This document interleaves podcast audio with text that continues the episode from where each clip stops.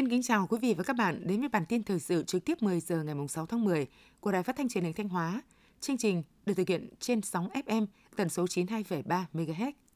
Sáng nay ngày 6 tháng 10 tức ngày 22 tháng 8 âm lịch, tại khu di tích lịch sử quốc gia đặc biệt Lam Kinh, huyện Thọ Xuân đã diễn ra lễ hội Lam Kinh năm 2023, kỷ niệm 605 năm khởi nghĩa Lam Sơn, 595 năm vua Lê Thái Tổ đăng quang, 590 năm ngày mất anh hùng dân tộc Lê Lợi. Với chủ đề Khởi nghĩa Lam Sơn, dấu son rực rỡ, chương trình sân khấu nghệ thuật tại lễ hội Lam Kinh năm 2023 nhằm tri ân anh hùng giải phóng dân tộc Lê Lợi cùng nghĩa quân Lam Sơn và giáo dục truyền thống yêu nước, lòng tự hào dân tộc, phát huy hào khí Lam Sơn trong sự nghiệp xây dựng quê hương Thanh Hóa thời kỳ công nghiệp hóa, hiện đại hóa và hội nhập quốc tế. Trong khuôn khổ lễ hội Lam Kinh năm 2023 còn có nhiều hoạt động văn hóa, trò chơi, trò diễn dân gian đặc sắc. Thực hiện công điện số 12 hồi 18 giờ ngày 5 tháng 10 năm 2023 của Văn phòng Thường trực Ban Chỉ đạo Quốc gia về phòng chống thiên tai, Văn phòng Ủy ban Quốc gia ứng phó sự cố thiên tai và tìm kiếm cứu nạn để chủ động ứng phó với diễn biến của bão, Ban Chỉ huy phòng chống thiên tai, tìm kiếm cứu nạn và phòng thủ dân sự tỉnh đề nghị Ban Chỉ huy phòng chống thiên tai, tìm kiếm cứu nạn và phòng thủ dân sự các huyện, thị xã thành phố ven biển và các sở ngành đơn vị liên quan chỉ đạo thực hiện một số nội dung sau một Thường xuyên theo dõi chặt chẽ diễn biến của bão, tổ chức kiểm đếm, quản lý chặt chẽ các phương tiện ra khơi, thông báo cho chủ các phương tiện để chủ động phòng tránh, thoát ra hoặc không di chuyển vào khu vực nguy hiểm.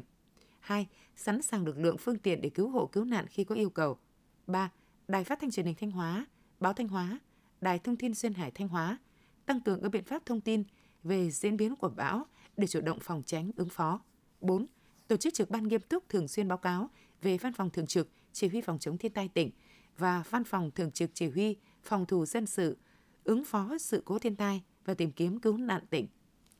Tối ngày 5 tháng 10, Ban Chỉ huy phòng chống thiên tai tìm kiếm cứu nạn và phòng thủ dân sự tỉnh Thanh Hóa có công điện số 11 về công tác ứng phó với bão số 4. Theo đó, để chủ động ứng phó với diễn biến của bão, Ban Chỉ huy phòng chống thiên tai, tìm kiếm cứu nạn và phòng thủ dân sự tỉnh đề nghị Ban Chỉ huy phòng chống thiên tai, tìm kiếm cứu nạn và phòng thủ dân sự các huyện, thị xã thành phố ven biển cùng các sở ngành đơn vị liên quan thường xuyên theo dõi chặt chẽ diễn biến của bão số 4, đồng thời các đơn vị địa phương tổ chức trực ban nghiêm túc, thường xuyên báo cáo về Văn phòng Thường trực Chỉ huy phòng chống thiên tai tỉnh và Văn phòng Thường trực Chỉ huy phòng thủ dân sự ứng phó sự cố thiên tai và tìm kiếm cứu nạn tỉnh.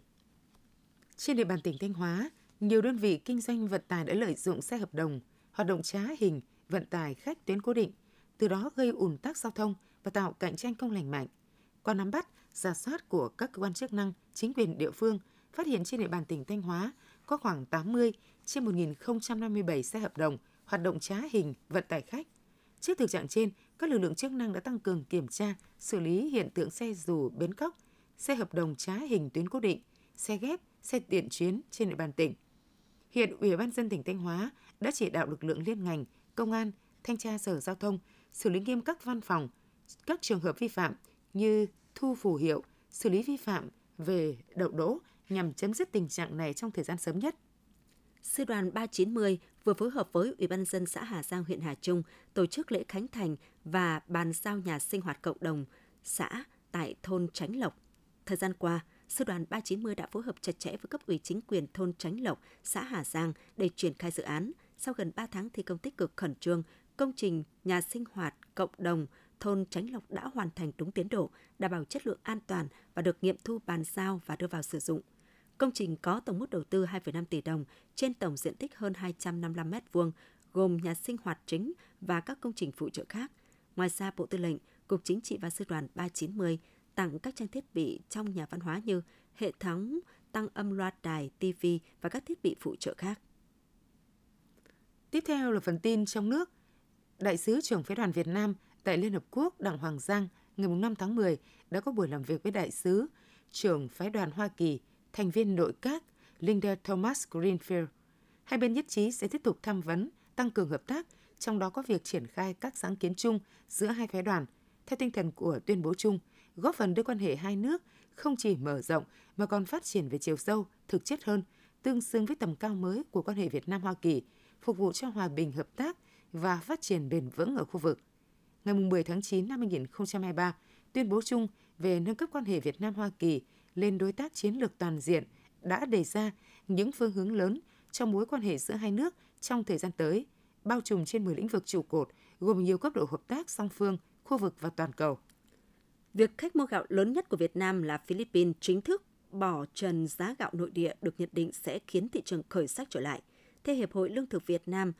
ngay lập tức các doanh nghiệp Việt Nam đã ký lại được những hợp đồng với đối tác Philippines quanh mốc 625 đô la Mỹ một tấn, tức tăng khoảng 10 đô la Mỹ một tấn so với trước đó. Hiện một số quốc gia truyền thống như Philippines, Indonesia và Trung Quốc vẫn có sức tiêu thụ rất nhiều và hầu hết vẫn chọn gạo Việt Nam. Giá gạo Việt Nam hiện nay vẫn cao nhất thế giới. Ủy ban nhân dân thành phố Móng Cái, tỉnh Quảng Ninh, 9 tháng năm 2023, tổng kim ngạch xuất nhập khẩu qua cửa khẩu quốc tế Móng Cái đạt trên 2.475 triệu đô la Mỹ, đạt 60,9% kế hoạch năm, tăng 0,44% cùng kỳ năm 2022. Cửa khẩu quốc tế Móng Cái thu hút thêm 467 doanh nghiệp xuất nhập khẩu, nâng tổng số 883 doanh nghiệp làm thủ tục thông quan. Thu ngân sách nhà nước từ cửa khẩu đạt hơn 1.191 tỷ đồng, tăng 3% so với cùng kỳ năm 2022. Các mặt hàng xuất nhập khẩu chủ yếu là hàng sản xuất gia công, linh kiện điện tử, thiết bị khai thác mỏ, hàng nông sản, trái cây, hải sản tươi sống, khô và ướp lạnh. Tại họp báo thường kỳ quý 3 năm 2023 của Bộ Tài chính vào chiều ngày 5 tháng 10, Thứ trưởng Bộ Tài chính Nguyễn Đức Chi cho biết việc trích lập, hình thành và quản lý quỹ bình ổn giá xăng dầu đã triển khai một cách đầy đủ từ khung khổ pháp lý đến quản lý giám sát. Qua đánh giá thực tế, sẽ xem xét vấn đề nào còn bất cập thì sẽ là một bài học kinh nghiệm để sửa đổi trong các quyết định sắp tới để việc điều hành giá, quỹ bình ổn giá được chặt chẽ hơn, hiệu quả minh bạch hơn. Trong thời gian tới, Bộ Tài chính sẽ tiếp tục chủ động phối hợp với Bộ Công Thương và các cơ quan liên quan để có giải pháp, cách thức vận hành phù quỹ phù hợp và đạt hiệu quả cao nhất. Ngày 5 tháng 10, Bộ Giáo dục và Đào tạo thông tin về việc lấy ý kiến triển khai phương án thi tốt nghiệp trung học phổ thông 2025. Theo đó, ba phương án được đưa ra để lấy ý kiến cho việc tổ chức các môn thi tốt nghiệp từ năm 2025.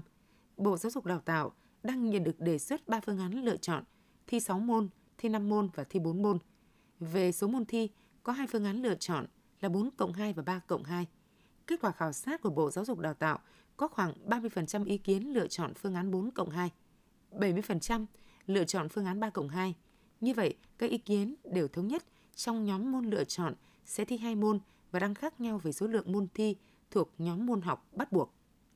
Bảo hiểm xã hội Việt Nam vừa có công văn gửi Bộ Lao động Thương binh và Xã hội về việc bảo lưu thời gian đóng bảo hiểm thất nghiệp khi hưởng trợ cấp thất nghiệp đối với trường hợp đã đóng bảo hiểm thất nghiệp trên 144 tháng. Theo quy định của pháp luật, nếu người lao động đóng bảo hiểm thất nghiệp trên 144 tháng, 12 năm, nếu nghỉ việc thì được hưởng trợ cấp thất nghiệp tối đa là 12 tháng. Theo Bảo hiểm xã hội Việt Nam, thực tế việc giải quyết hưởng trợ cấp thất nghiệp và bảo lưu thời gian đóng bảo hiểm thất nghiệp đối với trường hợp có thời gian đóng trên 144 tháng không thống nhất trên toàn quốc.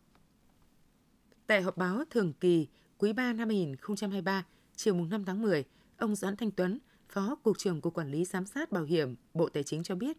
tại kết luận thanh tra, bốn doanh nghiệp bảo hiểm là Prudential, Sun Life, BIDV, Medlife, MB, Agris, Bộ Tài chính chỉ ra hàng loạt sai phạm của đại lý tư vấn bảo hiểm và yêu cầu Tổng Giám đốc Doanh nghiệp Bảo hiểm xử lý nghiêm. Yêu cầu bốn doanh nghiệp bảo hiểm nhân thọ bổ sung hàng trăm tỷ đồng vào doanh thu để tính thuế thu nhập doanh nghiệp. Số tiền này do doanh nghiệp hạch toán chi phí chưa đúng quy định. Đồng thời, Cục Quản lý Giám sát Bảo hiểm, Bộ Tài chính sẽ tiếp tục thanh tra 6 doanh nghiệp bảo hiểm nhân thọ từ nay đến cuối năm. Theo Cục Viễn thông Bộ Thông tin và Truyền thông, từ ngày 10 tháng 9 năm 2023, các nhà mạng cam kết với Bộ Thông tin và Truyền thông dừng phát triển SIM tại các đại lý ủy quyền chỉ tập trung vào các kênh chuỗi. Theo báo cáo sơ bộ của các doanh nghiệp viễn thông, sau gần một tháng triển khai, số lượng phát triển SIM giảm khoảng 1 phần 3 so với trung bình tháng 8 năm 2023. Theo báo cáo sơ bộ của các doanh nghiệp viễn thông, sau gần một tháng triển khai, số lượng phát triển SIM giảm khoảng 1 phần 3 so với trung bình tháng 8 năm 2023. Ngày 5 tháng 10, Công an tỉnh Quảng Bình đã phá thành công chuyên án tín dụng đen, làm rõ 15 đối tượng liên quan ở các tỉnh phía Bắc và hoạt động tại các tỉnh miền Trung. Đối tượng cầm đầu, chủ mưu chú, chủ mưu chú tại tỉnh Thanh Hóa. Qua khám xét, lực lượng công an đã thu giữ hàng nghìn trang tài liệu liên quan đến hoạt động cho vay lãi nặng của các đối tượng. Bước đầu đấu tranh, có đối tượng khai nhận từ đầu năm 2023 đến nay đã cho hàng trăm người trên địa bàn tỉnh Quảng Bình vay số tiền trên 3 tỷ đồng với lãi suất từ 110 đến 360% một năm. Hiện, vụ việc đang tiếp tục điều tra mở rộng. Những thông tin vừa rồi cũng đã khép lại chương trình thời sự của Đài Phát thanh và Truyền hình Thanh Hóa. Xin kính chào và hẹn gặp lại.